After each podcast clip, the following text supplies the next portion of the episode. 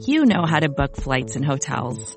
All you're missing is a tool to help you plan that unbelievable travel experience. That's why you need Viator. Book guided tours, excursions, and more in one place. There are over 300,000 travel experiences to choose from, so you can find something for everyone. And Viator offers free cancellation and 24-7 customer support for worry-free travel. Download the Viator app now and use code Viator10 for 10% off your first booking in the app. Find travel experiences for you. Do more with Viator. There are many different paths you can take, but there's only one road to Atlanta. The high drive deep out to left field. He clubbed it. Brady twisting and turning, looking up and giving up. It's a home run for Dansby Swanson. Flare out towards shallow right. That's big trouble. Albies going back. He dives and he makes the catch. What a play, Ozzie Albies. Swanson is headed for three. He'll try for an inside the Parker. Relay throw comes toward the plate. He'll score standing, and it's his second inside the park home run of the season. This is your weekly podcast dedicated to the Atlanta Braves farm system. Follow the show on Twitter at road the number two Atlanta. Now hit the road with your hosts Eric Cole, Gaurav Vidak, and Garrett Spain. Ladies and gentlemen, welcome to the Road to Atlanta, a podcast devoted solely to the Braves farm system and Braves prospects. I am one of your hosts, Eric Cole. You may recognize me from my work over on TalkingChop.com, where I've been the deputy site manager for three seasons, two seasons, something like that now. Oh no, a long time, and I've been working at the site as the minor league editor since 2015. Joining me this evening is Braves MILB on Twitter himself, one Garrett Spain. Garrett, how are you, my friend? I'm good, ready to get this uh, podcast going and get to talk about these guys. We did a mailbag last week, so we haven't had a chance, and we got a lot to talk about this week with these guys now. Yeah, oh, definitely. I would say it's a bit of a weird week because um, we certainly are starting to see some roster movement, but maybe not as much as we were thinking that was going to happen this last week of May. That could still happen.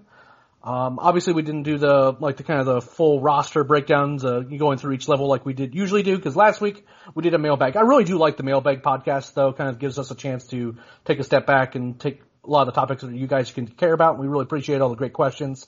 But again, also kind of nice to kind of get back to the nitty gritty stuff of you know how, what coverage is hap- what coverage we do, what's happening out there.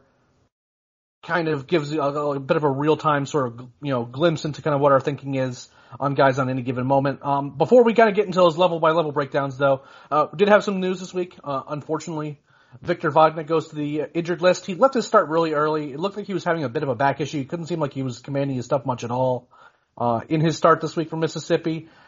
But you know, again, it, we don't really know exactly what the severity of it. And with minor league injuries, it's worth noting they don't typically announce the like severity of injuries unless like it's either like a really really high level guy or I mean, really, that's pretty much it. I mean, it, took a lot. Even when Acuna was in Rome, when he when he hurt his hand and he was out for a long time, it was kind of hard to even get glimpses of you know what what he looked like in a cast and you know how long he was going to be out. Just getting that information. It's just not something you don't see a whole lot. Uh, when guys are on the 40 man roster, it's a little bit different. But other than that, uh, Garrett, kind of any any thoughts or worries about Vodnik regarding his injury, or is it I mean other based on the information we know anyway?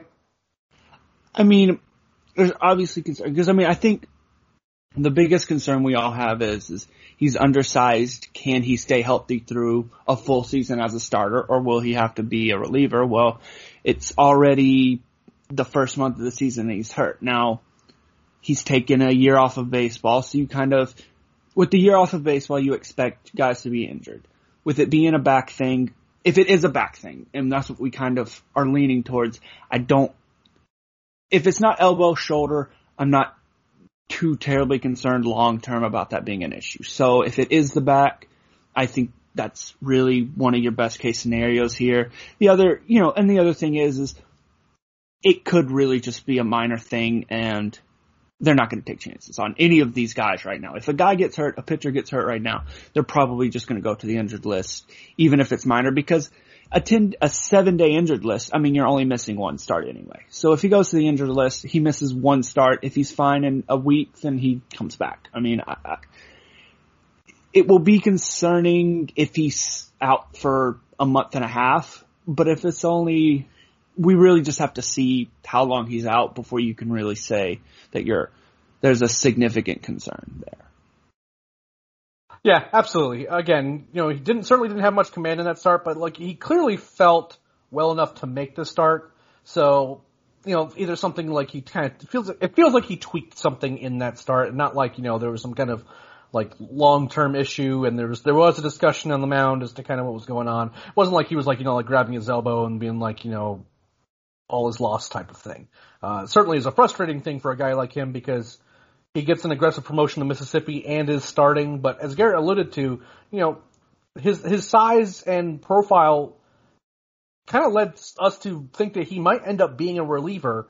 And in order to kind of get to that profile, how do I put it? Something generally has to go wrong, if that makes any sense. And hopefully that isn't the case with, with Vodnik. And to kind of get to be a starter, again, you have to kind of put, be able to consistently string together those innings over a long season. Because I think there's a lot of guys who are capable of like putting together a start here and there.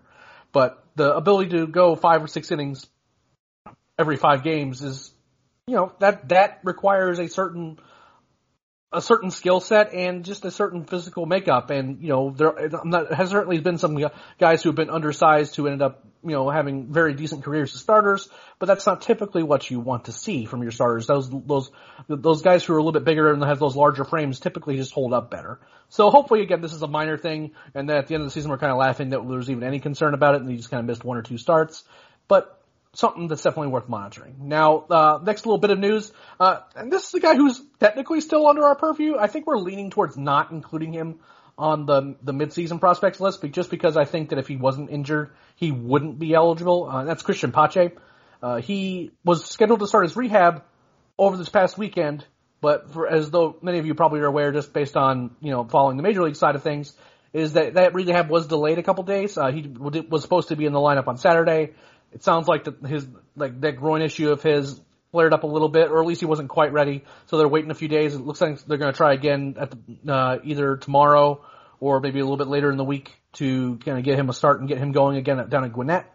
But you know, not great, obviously. Uh, I will say this, and I, I kind of want to ask you, with his struggles at the plate in the major league levels, which were significant, right? I, mean, I don't think we, we didn't think he was going to hit like, you know, 280 with 15 home runs in the first half or anything like that, but it certainly was pretty pronounced how bad he was at the at the plate this season. Do you think that even once his rehab finishes up, that he'll go straight back to Atlanta, or do you think that he'll they'll actually keep him in Gwinnett for a little bit longer? I, I think I think at this point he'll. Two weeks ago, I would have said just put him in, just put him in Gwinnett, let him hit. I think at this point, I mean,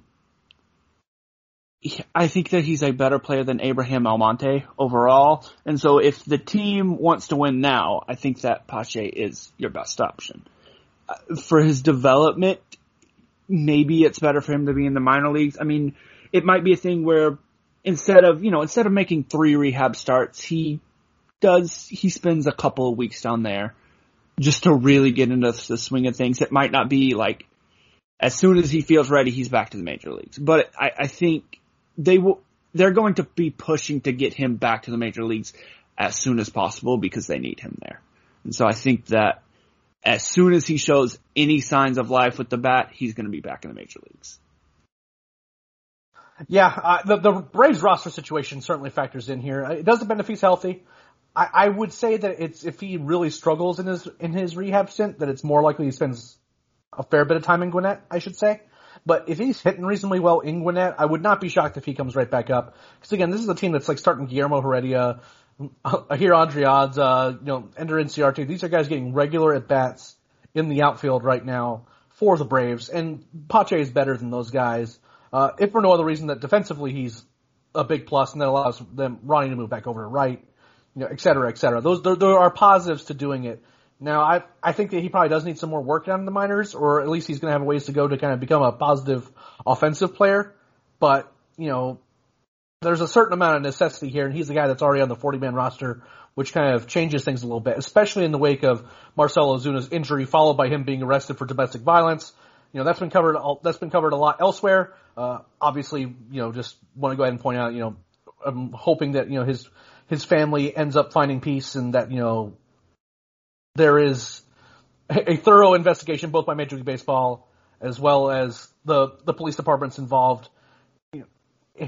It's just a really, really sad thing to have happen. I, I wish I had a better take on it. A lot of people are kind of, I don't know, taking these in like this, this whole discussion in strange directions, but at the end of the day, there seems to be a very troubled relationship and when there's a really troubled relationship and when there's violence involved, regardless of whether that person's a high profile guy, uh, could be an important part of a baseball team or just, uh, you know, just a regular person that no one knows anything about. It's just a really kind of just a sad development. And I just hope that, you know, in the end, justice is served, there's a full investigation, and that, you know, the kids involved especially, you know, everyone ends up being okay. So, uh, and in Ozuna's case, you know, the details, they don't sound great. Uh, they sound really, really bad. And, you know, if that's the case, then I frankly am hopeful that the Braves don't let him play another game in a Braves uniform. But that's just me. So, with that said, uh, that's more Major League stuff, and, you know, I'm sure that's going to be covered elsewhere. Uh, another, th- another quick note, couple quick notes before we get to the roster breakdowns. Abraham Almonte, uh, was promoted to Atlanta today. Uh, speaking of guys that are trying to fill in down in, downing, uh, from Gwinnett to Atlanta. Uh, currently, he, he drew a walk in this game. He certainly isn't, you know, embarrassing himself right now. He's had a nice little year to start the to start the year for Gwinnett too. So if you were kind of having to pick a guy to fill in for an outfield spot, was he the guy that you would have picked, Garrett? Yeah, I think. I mean, if you look, really, they have beyond Acuna, they have three real outfielders that are healthy right now, and that's Drew Waters, Abraham Almonte, oh, four. Drew Waters, Abraham Almonte, Ender Inciarte, and Guillermo Heredia. Is definitely going to play, and you obviously need a third and fourth outfielder, and so really the only option, you know, Waters isn't ready. The other guys are, you know, Demeritte, Kipnis, Arcia guys, two guys that aren't good outfielders, and one guy that's never played outfield really in his life. So really Almonte's the only real option that they had. And he's played well enough at Gwinnett that I think he he deserves to be there. I hope that they find another option very soon. Let's just put it that way. Yeah, I could see a little bit of a rotation there too. Like I I wouldn't be shocked if you know if Almonte really struggles and this absence is one that's prolonged that, you know, all of a sudden guys like Phillip Ervin start getting longer looks, which again, this is, things are kind of going south in a hurry when Abraham Almonte and Phillip Ervin are your guys that you're kind of giving long looks to in the outfield. Uh, and same thing for Travis Demeritte. I think Demeritte's had a nice little start to the season, but, you know, Almonte's been a little better, I think, than Demeritte, I think. Uh, and Demeritte has kind of a, uh, a profile where he's going to strike out a whole bunch. And the one thing Almonte I don't think is going to do is strike out a whole lot.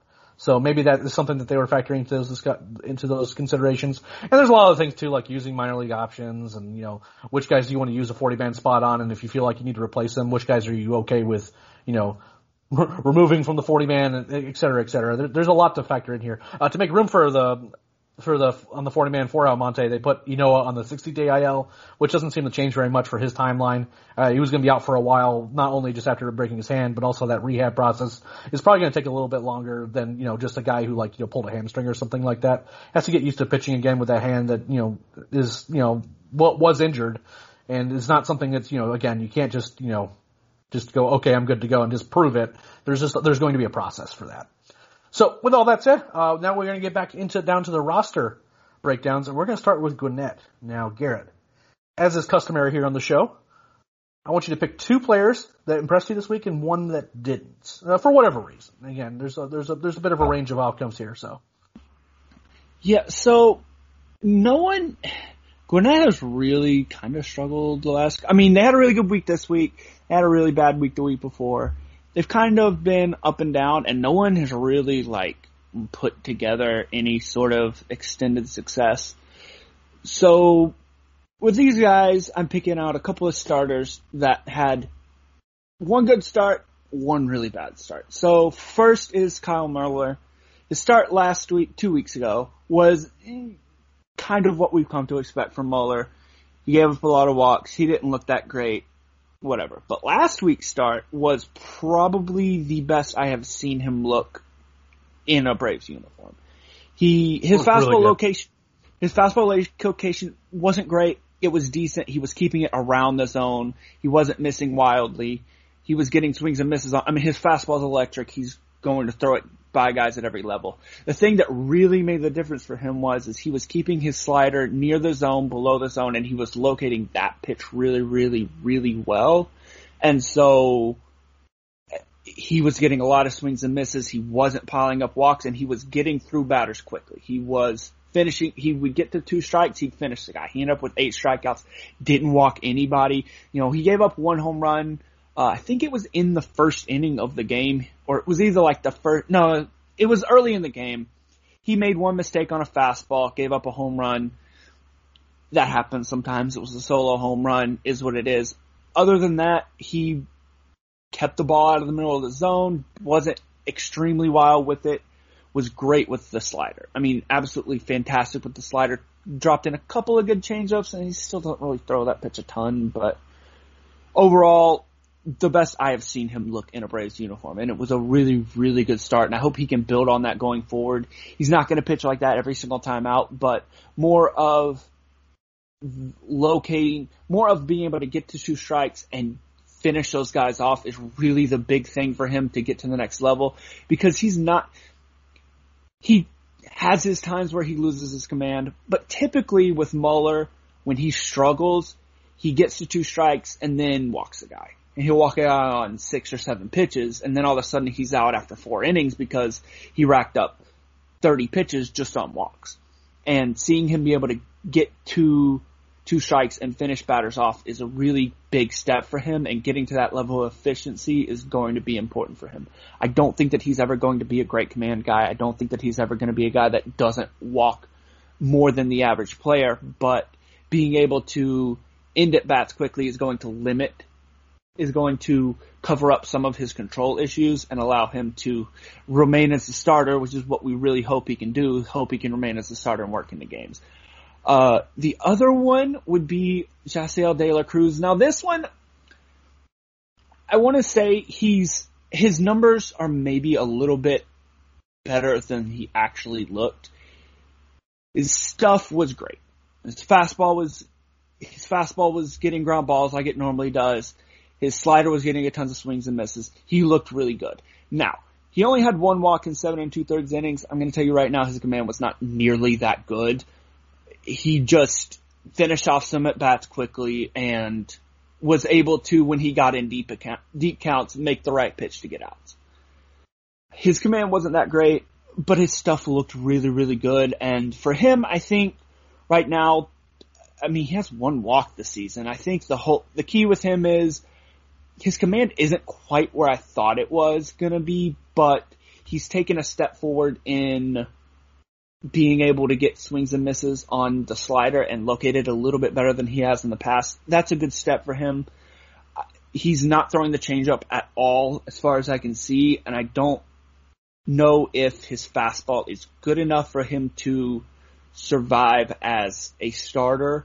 You know, it's not quite as good as like Noah. Noah right now is scraping by with two pitches. I I think De La Cruz's slider is better, but I don't know if his fastball is good enough for him to make it as a pitcher, as a starting pitcher. I, again, that's a wait and see thing. It's really early for him, and he's not. He's not. I I think that bouncing up and down has kind of affected where he is with that pitch right now, but I I like what I'm seeing with the slider so far. I think it's a good development for him, and I'm really interested to see how he's a if he's able to maintain that and really keep the ball down. He's kept all of his sliders down, and he isn't getting hit on that pitch much. Um, on the bad side, I mean, no one like was egregiously awful. I think that the worst performer in terms of guys that are actually relevant to the major league team would have been Orlando Arcia. Last couple of weeks, he's his quality of contact is not nearly what it was when he was hitting like 20 home runs or whatever it was in the first week. It was a lot. Yeah. N- none of us expected him to. None of us expected him to maintain that pace. It wasn't possible. his quality of contact has gone down. It's worth mentioning he's only struck out five times in 52 plate appearances, which is very good. And yep. I, I mean, he's had a low BIP, which does hurt him. I think that, but I think he's kind of coming to down to earth in a sense that you're seeing that, okay, he's obviously, he has made changes in his swing and they are good changes in his swing. I think they're going to allow him to drive the ball better than he did when he was in Milwaukee, but I don't think that, I think he's shown enough for us to say at this point, okay, he still has to work on that. And there are still portions of the game where he has to work and hit the ball more frequently. And so, in some, it wasn't like he, if he, he was the worst performer and really overall, I don't think that he was horrible. I think that he played decently well. He had some bad bad at ball luck and he's in a slump where he's not hitting the ball hard. I think that it all evens out with what's the first couple of weeks. I think overall his season has been impressive, but he's shown enough in this last week for me to not be so ready to throw him in the major leagues and hope he can play left field. He he definitely has shown that he still has to do some work for those changes with his swing to stick. Yeah, uh, I, I generally uh, echo all those. I do want to see, generally speaking, that the Gwinnett rotation those last couple weeks has been very, very good. Um, you take a look at the Kyle, like the start that Kyle Wright made the other day. I think it was like six innings and no earned runs. Didn't miss a ton of bats, but you know, again, was like struck out enough guys and it was pretty weak contact when he was when he was giving up contact. Bryce Wilson had a good start. Uh, not this past week, but the week before, Tucker Davidson had another great start. He was going to start this week, but they held his start back because he was supposed to be pitching this week for the Braves. That was kind of the general plan since Bryce wasn't eligible to come off the wasn't eligible because he had been sent down so soon, and so it would have been Tucker. So his turn was functionally skipped in the rotation for Gwinnett, and now because of all the rainouts in in New York, that got pushed back, so they're not going to pitch him this week at all. So we're going to see Tucker soon. He hasn't pitched in a while. He's basically you know missed a turn in the rotation, but that's not anything that he did, or there wasn't any reason for that beyond just he was just in a situation where he was going to be pitching this week, and they didn't want to start him to where he wouldn't be available. Um, but again, the rotation's been good, and I do want to highlight that. I also want to highlight Alex Jackson. Uh, I know this is kind of like a, a meme because whenever you saw him you know, playing in Atlanta, it seemed like, you know, the outcome was just he was probably 70% to strike out in any given at bat. And, you know, maybe it was like a 3% chance of getting a hit. Uh, the rest were just kind of like flyouts or groundouts. But he has had himself a week since coming back from the injured list. And the game that he had on the 27th where he ended up hitting three home runs was wild. Like he had multiple chances to get four home runs in that game. I was kind of convinced he was going to do it because they just kept pitching him right down the middle. You know, 13, 13 total bases in a game. He was really, really, really good. And the next game he hits another home run. So I, I have been hard on Ajax at times because I do think that the hit tool is bad enough where I just don't think you can play him as a backup catcher even. But he does have these stretches sometimes and he does do things sometimes with that, like probably some of the best raw power in the whole system that makes you, you know, kind of want to dream on him a little bit, right? Like it's kind of like you want, you know, you, you want him to kind of figure things out because if he figures things out and he can like just hit 250 but tap into his power with some amount of regularity, like that's an everyday major league player because he's good enough. He, I think he's good enough defensively to do that, which is not something I would have expected to say a few years ago when he was having to be converted back to being a catcher from being an outfielder in the Seattle system. But you know, here we are, and you know, the one thing that it's not the hit, it's it's the hit tool and it's his ability to be a plus at the plate that is the open question mark. And then he has games like this where you just go, I wonder if maybe he's you know starting to figure something out and he won't strike out all the time. Again, I'm very skeptical about that, but he had himself quite a, uh, quite the game the other day and had a good week overall. So I'm gonna, you know, hat tip to him. Uh, I don't know if I have guys that are that have bad weeks, but the things that are kind of a little bit like things that caught my eye. One is that Shane Greene hasn't pitched in a while, um, and I know that sounds like a strange thing to say for a guy who's just now getting signed and getting and playing. Like there's a certain amount of understanding that one has to have that it's just give him some time in between appearances and let him get stretched out to being a reliever. But at this pace he's currently on, I'm not sure when he can play in Atlanta. You know what I mean? Because he, he, he made his debut on the 22nd. Then he pitched on the 26th, and that's all we've seen from him. Now, both appearances went well. Didn't give up an earned run. He gave up a hit the first one. He was striking out guys. He looked like a guy. He looked like a major leaguer go against minor league pitch, minor league players. But we haven't really seen him pitch all that much, and it doesn't seem like he's on much of an accelerated schedule to join the Braves bullpen. And this is a bullpen that really could use him. You know what I mean? Like there's they they keep trying to rotate some other guys in. Jay Flaa got a look the other day that didn't go very well, and just it seems like every guy they've been trying to rotate into that bullpen out of Gwinnett just hasn't been able to give them much in the way of just even a few quality appearances. You know, you don't have you don't need a guy who's going to make 80 appearances this year for you right now because you have Shane Greene waiting. But it just doesn't seem like that there's much urgency to get him back into the bullpen, and there's going to take some time with it, which makes me wonder a little bit as to when we're going to see him at all. Now, the other guy I want to talk about is Drew Waters, who's the guy that we get asked about a lot. Once as soon as the Ozuna injury and arrest news, both both instances when those things broke, people were you know tweeting Drew Waters time question mark and all this other stuff. I do not think that Drew Waters is ready. I'll just go ahead and say that now. Uh, I think that there's a, there are reasons to be somewhat skeptical about what he would do against major league pitching right now. But I will say this. One thing that is very clear about what he's doing right now is that he is trying his best to integrate more patience into his approach, and in a lot of respects, it is paying dividends. He's drawing more walks. Uh, the at bats seem to be better. He's getting deeper into counts. Now, when he gets deeper into counts, results may vary. Sometimes he is willing to draw those walks, and sometimes he's wanting to do more to draw a walk, and he wants to start impacting the ball, and that tends to that can result in strikeouts or some particularly you know ugly results. But we're seeing positive development towards that end. I am seeing that even if like the numbers don't always bear it out, it just the, the bats aren't. He's not getting like you know oh just getting blown away by pitching or you know just seems to be cl- completely clueless about pitch recognition or anything like that. There's clearly work that's being done there. However, what I'm not seeing very much out of him is him impacting the ball. Like it's just not a lot of hard contact. When he gets on the bases, he causes all sorts of havoc. You know, he's stealing bases or he's taking extra bases. Uh, it's pretty clear that a lot of these other teams don't like him very much. Uh, I'm I'm willing to suspect. I suspect that he is a bit of a trash talker. Uh, certainly has a flashy personality, and again, even within the Braves organization, you'll find guys who love him for how competitive and how energetic he is, and others who just wish that he wouldn't do some of the things that he does.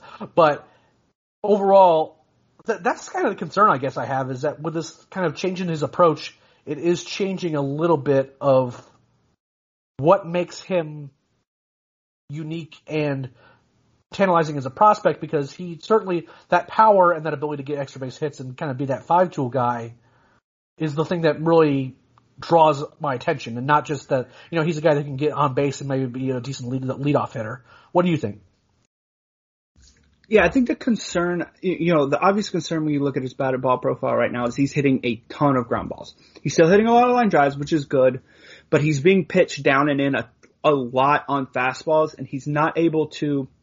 Just a little bit surprising. It's more apparent, I think, from the right side of the plate, which has always been his issue. But it's apparent that he's struggling to get underneath those balls and hit them for line drives. He's hitting a lot of those straight into the ground. Now, the Drew Waters version of rolling over a pitch is, you know, a 95 mile per hour seed to the second baseman, but it's still not a high quality, you know, batted ball for him. And you do want to see him lift the ball more often. Now, when he's getting mistakes up in the zone, he is doing a better job of driving them. I think that, you know, the issue, the issue with Drew is, is he goes through and we've even seen that this season. He goes through, he'll go through two weeks at a time where he can't hit anything. And then he'll go through two weeks at a time where he's absolutely unstoppable. And we've seen that some this year already of a guy who's so up and down that it's kind of hard to get a feel for exactly what he's doing. The biggest issue is, is he's got to he's struggling on fastballs, which I think is the concern. He's actually his pitch recognition is good. He's staying in on tough breaking balls, but he's struggling with fastballs right now, which is not the best sign.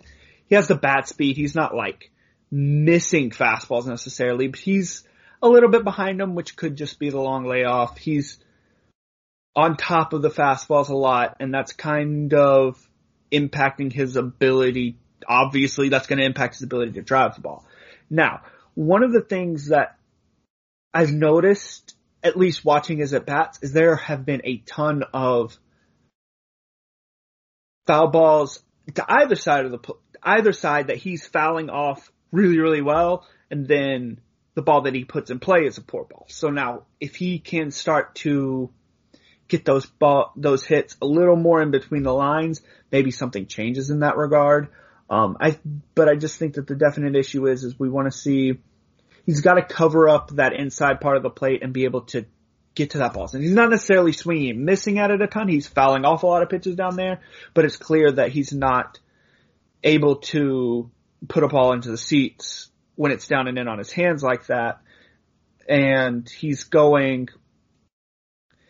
and he's just rolling over the ball more often. So down and in, he's got to work on covering that up. I don't think that it's necessarily a hole in his swing. I think he can get to that pitch just fine.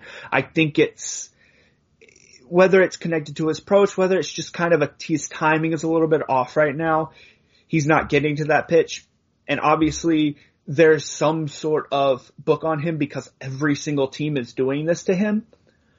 So there's obviously something that's out there that he's shown that he's not able to hit that pitch, but I don't necessarily know if I'm worried about the swing being the problem there, just rather that's just a pitch he has to learn how to hit better. Um, I am with you. I don't think that I, I'm curious if he'll be ready at all this year. I think he's shown enough.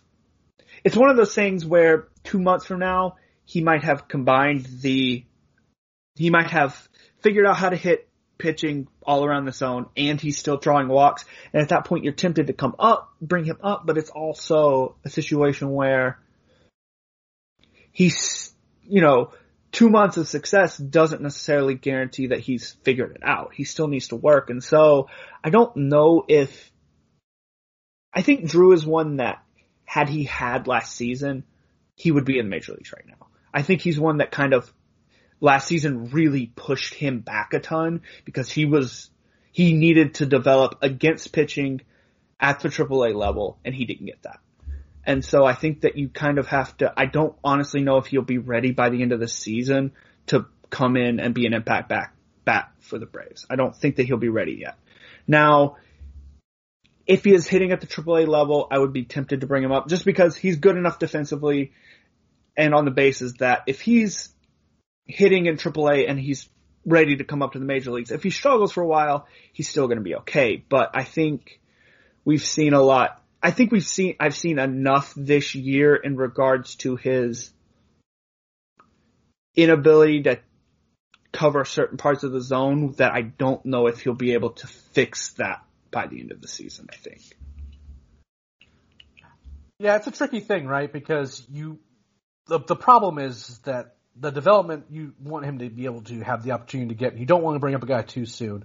And there's people who certainly make the argument that Pache was brought up too soon. Now, you know, maybe the you you look at his performance in the playoffs and he looked like he perf- seemed to belong against Major League hitting when he was in the playoffs, but this year he doesn't hasn't didn't really look like he had much of a chance against a lot of these pitchers. So, you know, maybe there's a, there's some wisdom in just keeping him down there for a little bit longer. And the same goes for Waters. You just don't know, you know, with that approach of his that you know, even with the changes he's made right now, if he's going to be able to handle major league pitching quite yet. And that's not a, long term prognosis on him. We still think he's one of, if not the best prospect in the Braves farm system, but you know, just needs some more work and just needs to be able to, that quality of pitching and getting used to that is something that takes a little bit of time. However, the Braves are in a bit of a pickle because the quality of the outfielders outside of Raul Acuna right now is pretty low.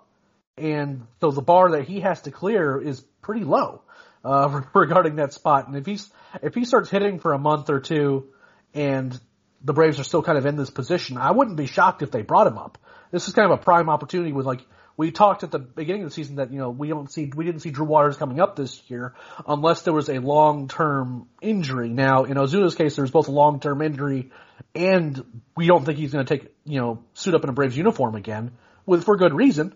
But at the same time, this is kind of the situation where that makes that call up more likely. However, given where he is right now, probably needs a little bit more time. Uh, so I'm, I'm definitely with you there. I think he does need some more time. Uh, don't rush it. And it seems like the Braves tend to agree with it because, you know, in the wake of everything, they decide to call up Abraham Almonte, who, again, isn't a, is barely a short-term answer and, you know, is certainly not a long-term one out in the outfield. So we'll see how that goes. Uh, before we go to Mississippi, we're going to take a quick break to listen to a word from our sponsors. With threats to our nation waiting around every corner, adaptability is more important than ever. When conditions change without notice, quick strategic thinking is crucial. And with obstacles consistently impending, determination is essential in overcoming them. It's this willingness, decisiveness, and resilience that sets Marines apart. With our fighting spirit, we don't just fight battles, we win them. Marines are the constant our nation counts on to fight the unknown. And through adaptable problem solving, we do just that. Learn more at marines.com. All right, Garrett, we are ready to talk about one of the, I think, the weirdest performing teams uh, in the minor leagues this year. Certainly one that we had higher hopes for than what has ultimately happened, uh, and that's the Mississippi Braves, the Braves Double A affiliate. Uh, same deal as this, same deal as the Gwinnett. Uh, give me two guys that you've really impressed you and one guy that hasn't. First guy that I'm going to go to that impressed me just watching a couple of his games this week was Troy Bacon. Um, I that, that, he's been so I, good, man. His changeup was he he hasn't has he given up a run this year? I don't think he has. Yeah, he hasn't given up a run this year. He, his changeup was really, really, really good. He's not a guy that I, he strikes out a fair amount, but he's not like a huge strikeout reliever. But he doesn't. I mean, he gives up with his changeup, and he has kind of a sinker fastball. I, I, you see, I mean, and you see it in his numbers. I mean, he has a 343 OPS against against lefties this year, uh, which I mean he has a 460 against righties, so it's not like that's a huge difference. But you see, I mean that changeup, this the changeup and that sinker, really he gets a ton of ground balls. He strikes out enough batters, and he really doesn't walk a ton. Uh, going back to last year, you look at him. Last year he did, or two years ago, he didn't do as well against left-handed batters, but he still isn't giving up a ton of. He doesn't give up huge power numbers to left-handed batters. So it's a guy that can come in and get you three outs against anybody. And I mean, that changes up to a legit pitch. I mean, it's a really good pitch. I question if he will strike out enough batters at the major league level, but it's clear he's not going to walk a ton. It's clear that that changeup is really, really good and can force weak contact. Um, another guy that's looked really good at, eh, the obvious one that's looked really good is Shea Langeliers. Um, but another guy that has looked really, really good outside of that is CJ Alexander. Alexander was really one of the guys that we went way, way high on three years ago. Then two years ago, he was injured the whole season, completely lost it, completely lost COVID last year, and that's really put him in a bad situation. The beginning of this season was a struggle for him, but the last week or two, he's, he's starting to catch up to and impact fastballs, and I think that's the big difference that we're seeing whereas two years ago, he was so off schedule that he never, he was never able to hit a fastball. He wasn't able to hit for power. He completely lost that. The last couple of weeks, now his numbers haven't been spectacular. He hasn't had a lot of extra base hits, which has been impacting his numbers overall, but he's striking out at a lower rate. He has, he had a three strikeout game on the first game two weeks ago, and since then he has like five strikeouts in seven games, which is really good. He's drawing walks. He's overall this season he's hit for power. It's kind of been on and off, but overall this season he's a guy. I don't worry about his power production. He's huge. He can hit the ball a long way. Uh, but I really like the way that he's started to catch up to fastballs and impact those again. And he was a guy that three years ago we it was a debate whether you liked him or Austin Riley more. And we're starting to see him show signs of coming out of that. And I think that that's a huge sign because if he can start hitting, that's another, that's a major addition to the system talent wise, if he can start hitting again.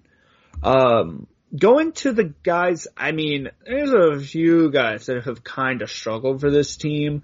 I think the one that I've talked about most that has struggled the last couple of weeks is Justin Dean. And I really got on the Justin Dean hype train and then he started striking out a ton, which eh, they face some tough pitchers.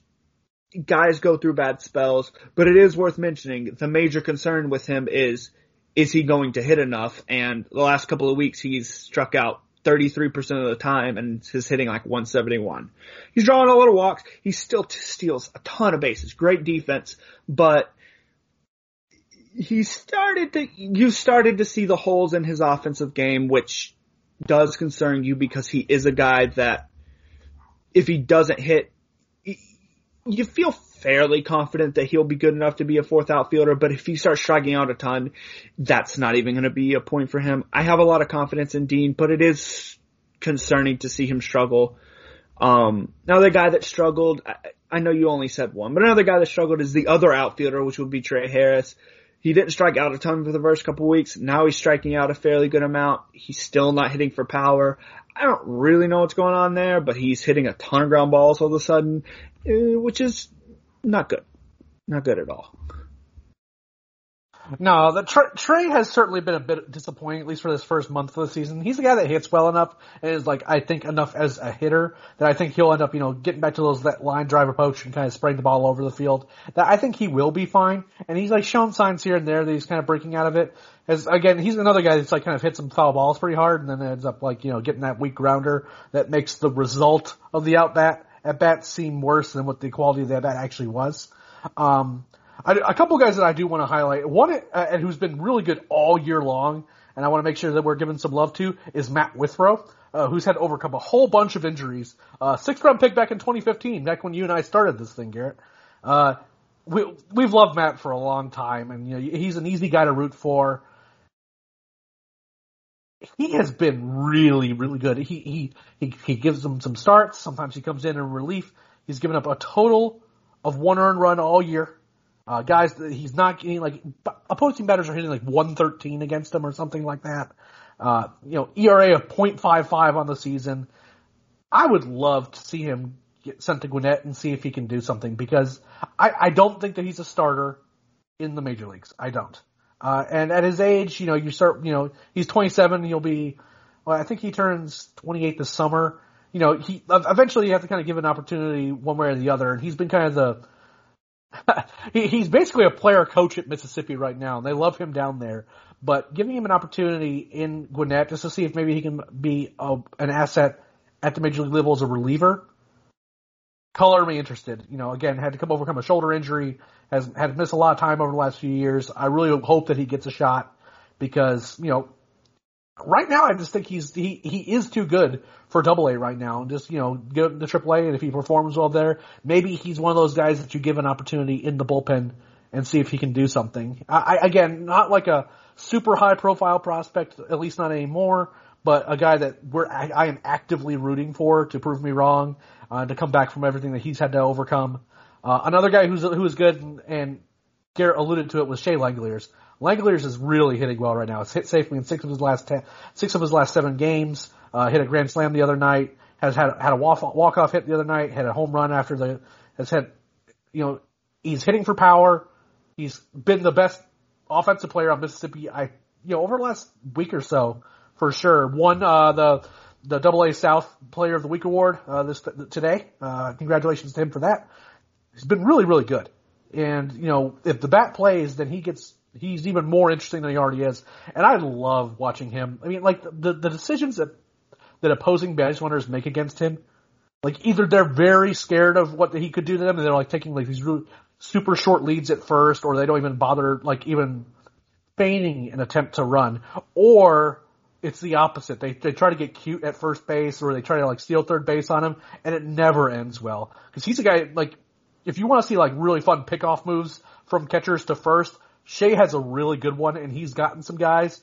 And the other night, I don't know what possessed this guy to do this, but in like a, a close game, this guy decided to try to steal third base on Shea Langeliers. And it's already tough sledding to try to do so at second base where he has to make the longer throw because he has such a strong arm and he pops up so quick.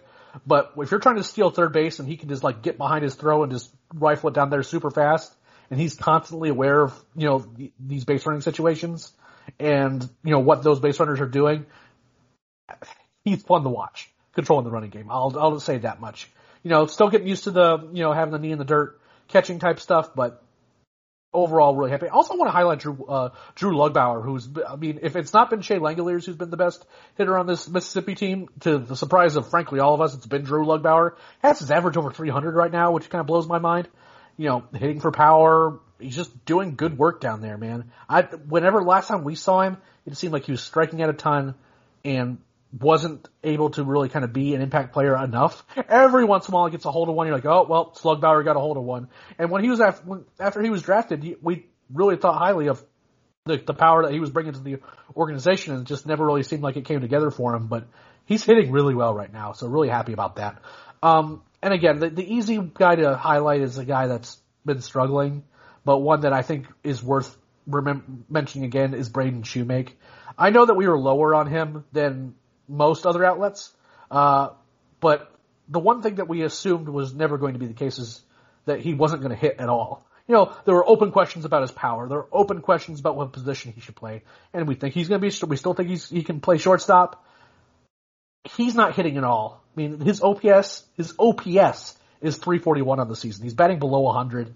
You know, they've tried him in different spots in the lineup. They had him batting leadoff the other night, and I have no idea why they decided to do that. But it just it hasn't been very good. I don't know, really know what to make of it, to be honest with you. Because again, the one thing I thought he would do was hit the ball consistently, and he hasn't been able to do it. It's a lot of weak grounders, not a lot of just again, just you don't really know. I don't really know what to make of it because again, the one thing I thought he would do is hit. I wasn't convinced he was going to hit for power, and I wasn't convinced of where he's going to play in the infield. But now he's not really doing much of anything, so it's kind of a rough situation for him. Yeah, one thing, you know, you look at, you know, uh, minor league batted ball numbers, like, sometimes it gets weird with the way they're recorded, but you look at him at every single level he's played at so far, which all three are small samples, but every single level he's had a line drive rate below 20%. And I don't like hit tool first prospects not hitting line drives. That's the one thing you want to see them do is hit a lot of line drives, and he's not doing that. That's a obvious concern for him. I think that that's the eh. biggest concern in his in his entire profile is is he's has never he has not hit line drives at a profession as a professional, and he's hitting a lot of ground balls and really weak fly balls, and that's it's just not gonna work. And he's striking yeah. out now, which is even worse. Yeah, what, what, he's striking out, and like he has stated that his approach is that he wants to hit line drives, and he's not doing it. Like it's not like an approach thing where, you know, like his goal and what he's trying to do isn't necessarily to hit the ball in the air and try to hit home runs. He wants to hit line drives, but they're not happening. They're just not. Like there's just not a lot of hard contact coming off his bat period.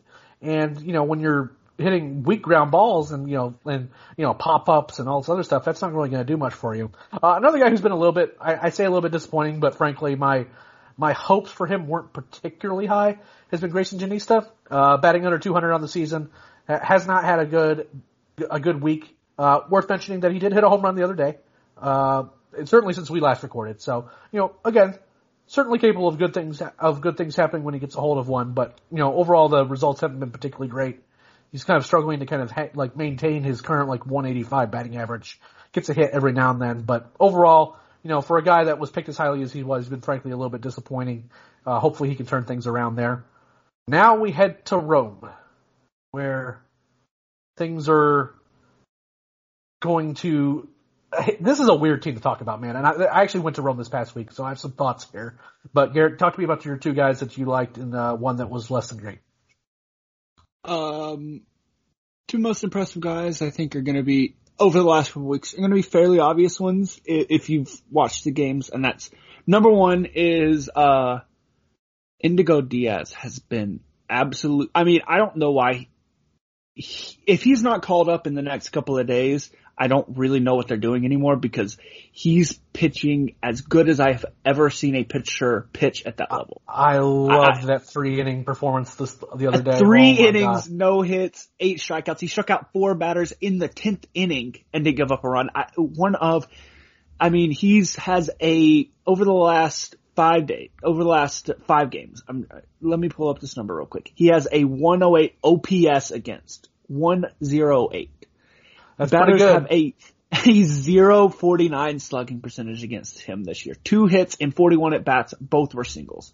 Uh, it's, and he's, when you watch him, he clearly, the stuff is there to do that. It's not like He's just taking advantage of hitters that aren't that good. He's definitely has the stuff to succeed as a pitcher. I, I mean, he's right now the best reliever the, I mean, he's not necessarily the best relief prospect in the system, but he is the most, he is the highest performing reliever in the system by a fairly good margin.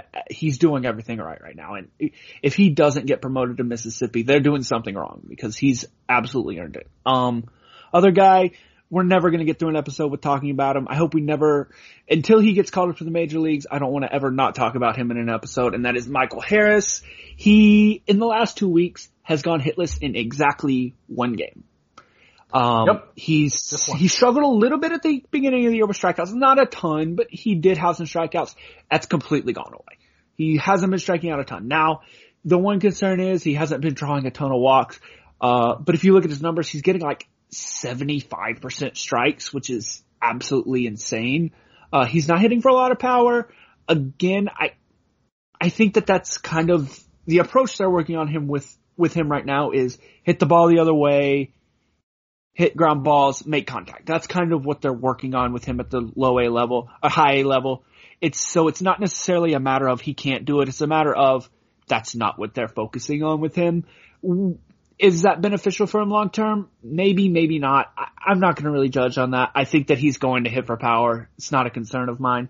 It's worth, just worth mentioning. He's not really doing it right now. He's focusing on contact. I think the one, the one thing I will say that I don't like is they are bunting him like multiple times a game and I don't get it. I get working on bunts, but like every single game is a little bit excessive. It is worth mentioning. He's really, really good at it. And Yeah, the one the one he that's a dropped the other skill. night. Was, I mean- like, the, uh, yeah, the one he dropped the other night was the ball just died. I was like, okay, I mean, I mean that's a skill, and that's going to help at the major league level. If he can bunt that way, teams aren't going to be able to shift on him because it's giving him a base, Wh- which is a skill that is worth developing. In this day and age, I think it might be worth developing that skill so that he can limit shifts. At the same time, I don't necessarily think it's an overall positive to develop to his development to do it every single time he hits. It's a little much. But when he is swinging the bat, he's hitting more ground balls than we expect. Again, I think it's part of the approach, but he's hitting, I mean, he's making solid contact. He's hitting line drives. He's had a good feel for the zone, good two strike approach, everything. He's doing the right things. He's made, he's developing the way we've seen. He's played watching him defensively, I can see every single change that he has made in the last two years, and I'm impressed. He's taking better routes. He's closing in on the ball better. I still question. I think he can play center field at the at the major league level. I think he could be an average center fielder at the major league level. I don't know if he will quite once he fully matures. I don't think he'll have the closing speed to be a player that's as good as like Drew Waters defensively. I think he's a good defensive center fielder. I don't think that he's ever going to be like a great one. I don't know if he's going to be like an above average center, center fielder, but he can definitely play the position. The routes have looked good.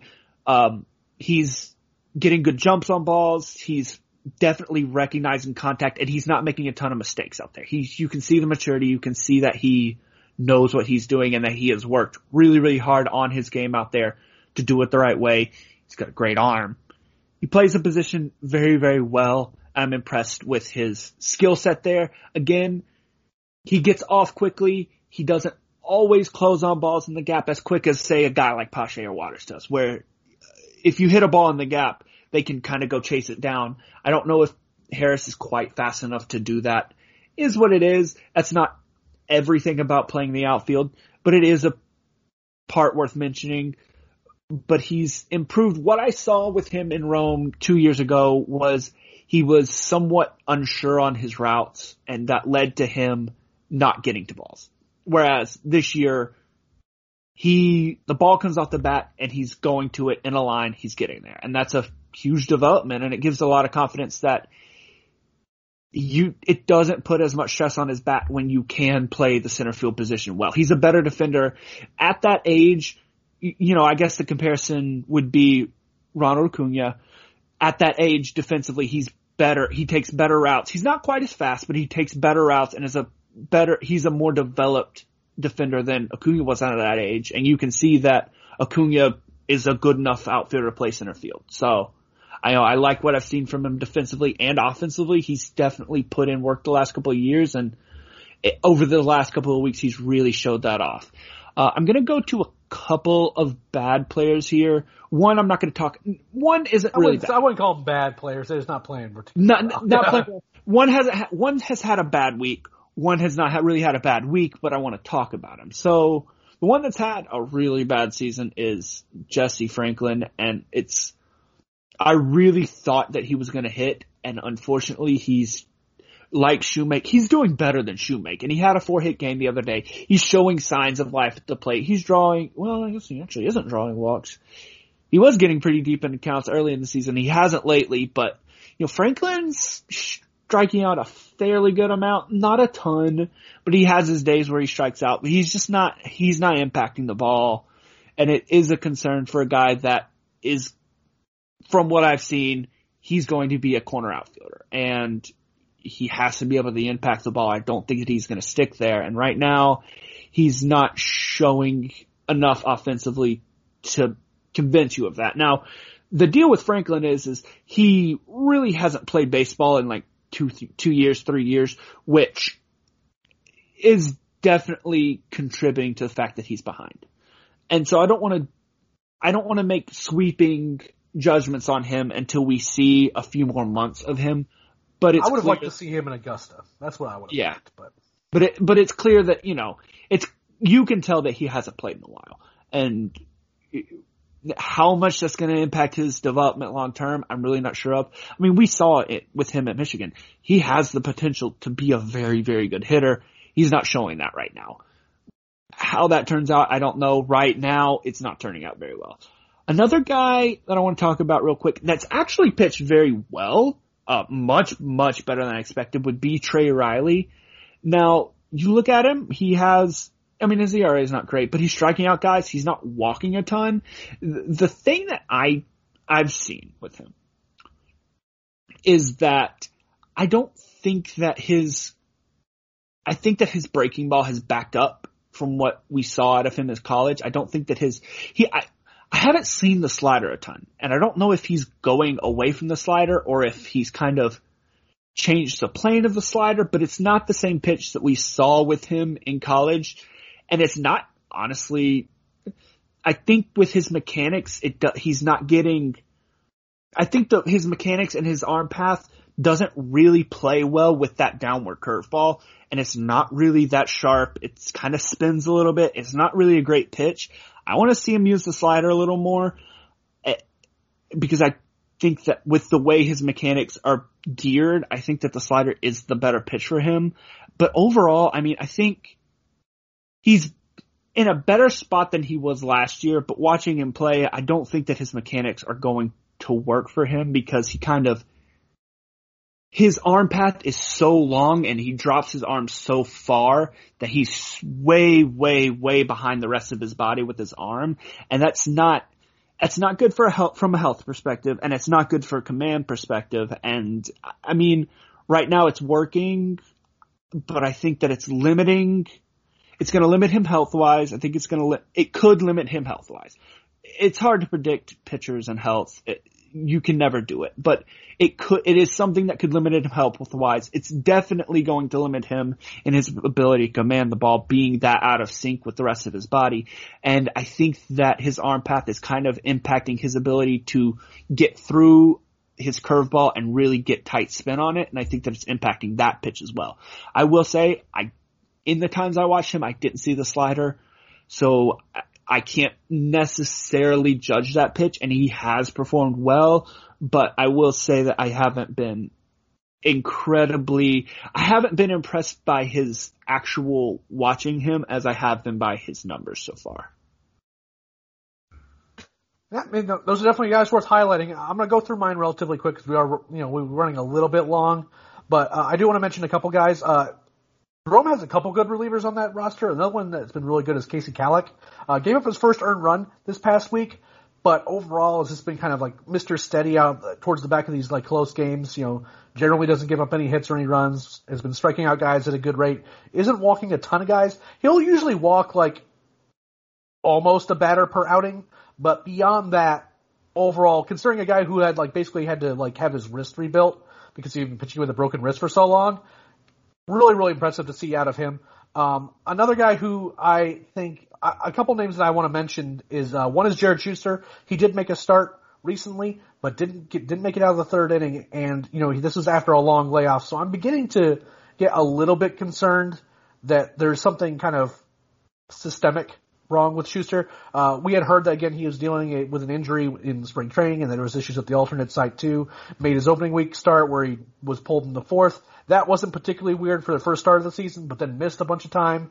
And there's a lot of reasons it could be. It could be. A, it could have been. A, it could have been a COVID thing. It could have been, you know, like holdovers from an injury issue.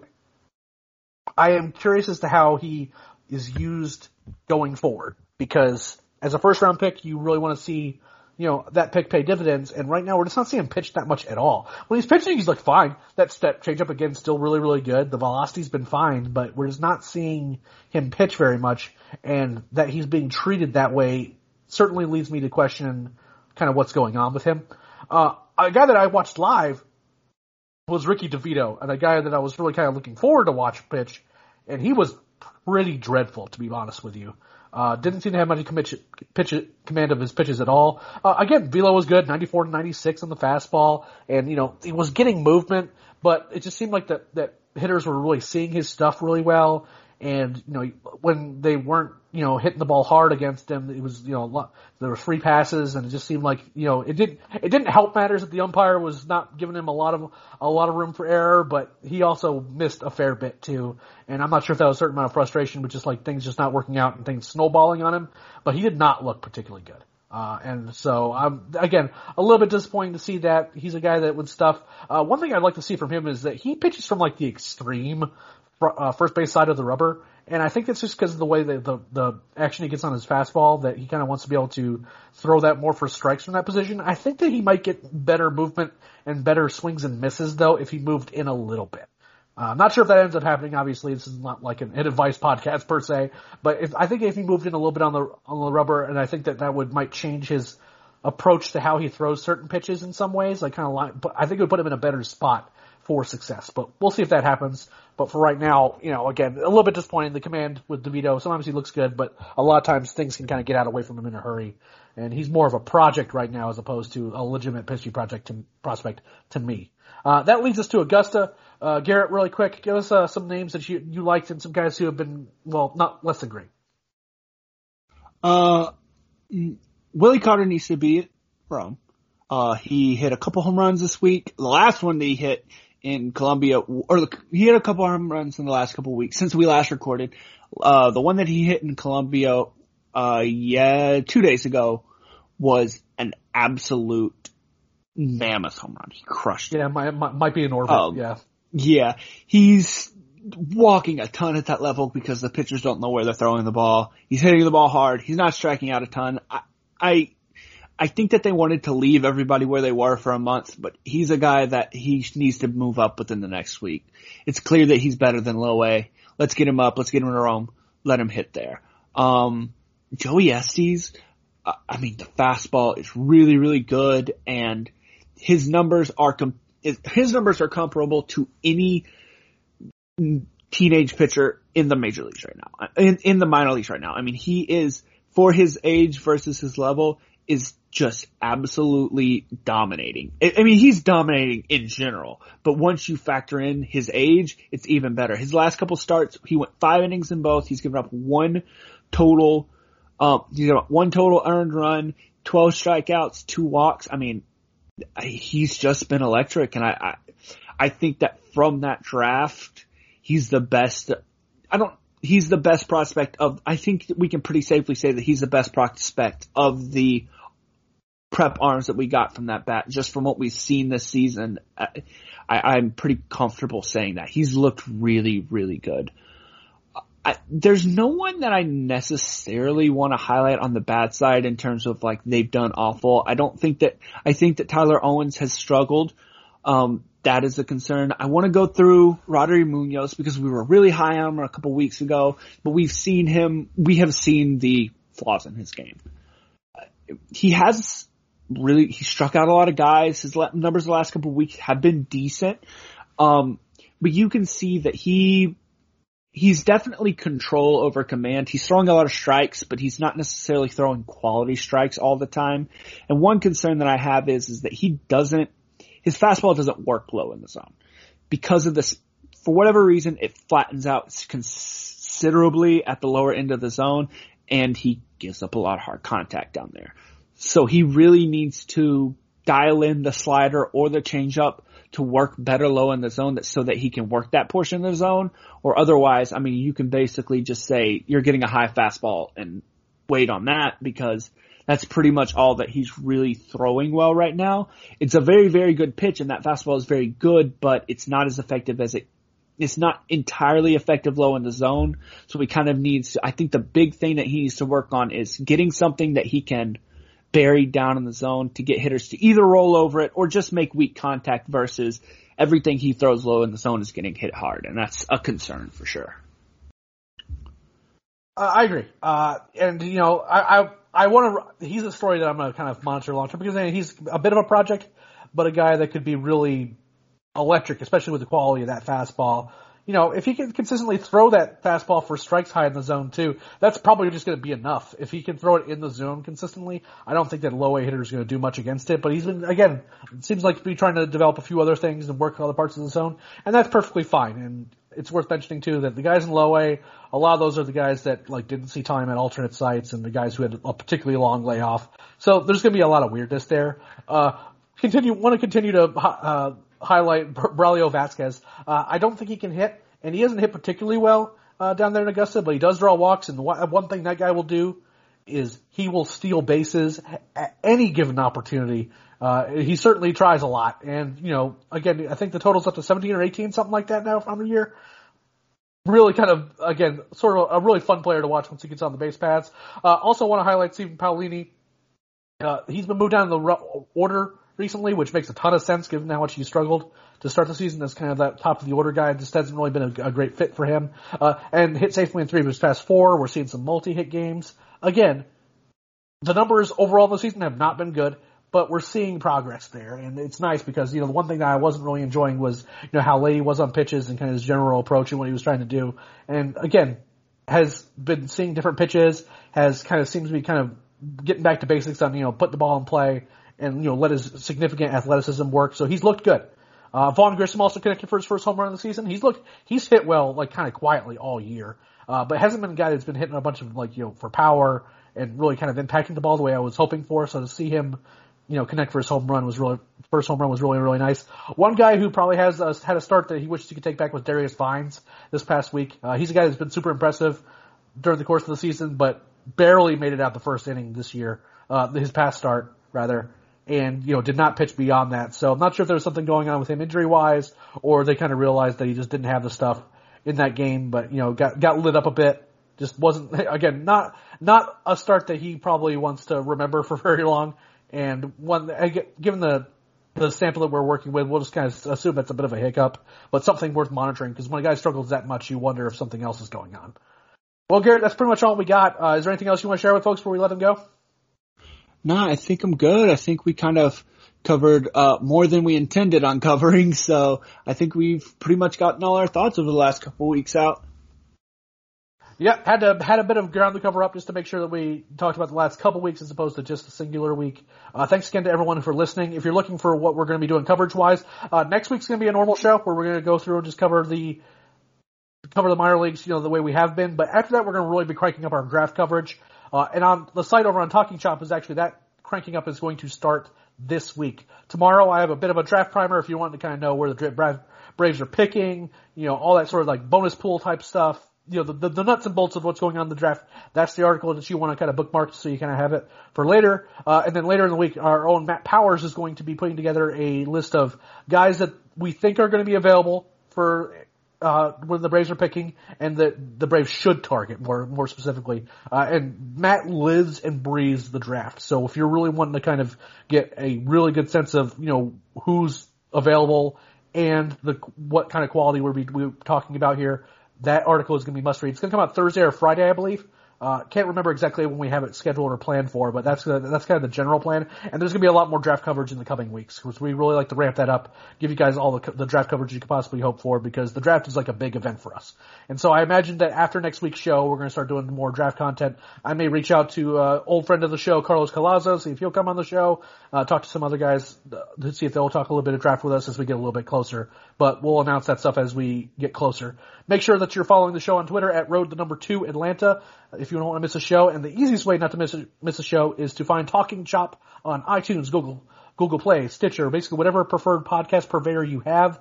We very likely are listed up on it. Just just subscribe to that to that feed, and not only will you get this podcast, but you'll also get the Talking Chop podcast that is hosted by the great Brad Rowland. Uh, every once in a while I fill in as a host. More often than I'm just kind of a regular co-host along with Scott Coleman where we talk about the major league, the major, major league side of things as well. You get both those podcasts on the same feed. So make sure that you're following that feed, uh, and make sure that if you can, leave a five star review on iTunes again, wherever uh, there's a place to put a review. If you can review it and give us a positive review, we would greatly appreciate it. With that, that's pretty much all we got for this week. Until next time, we will see you on the road.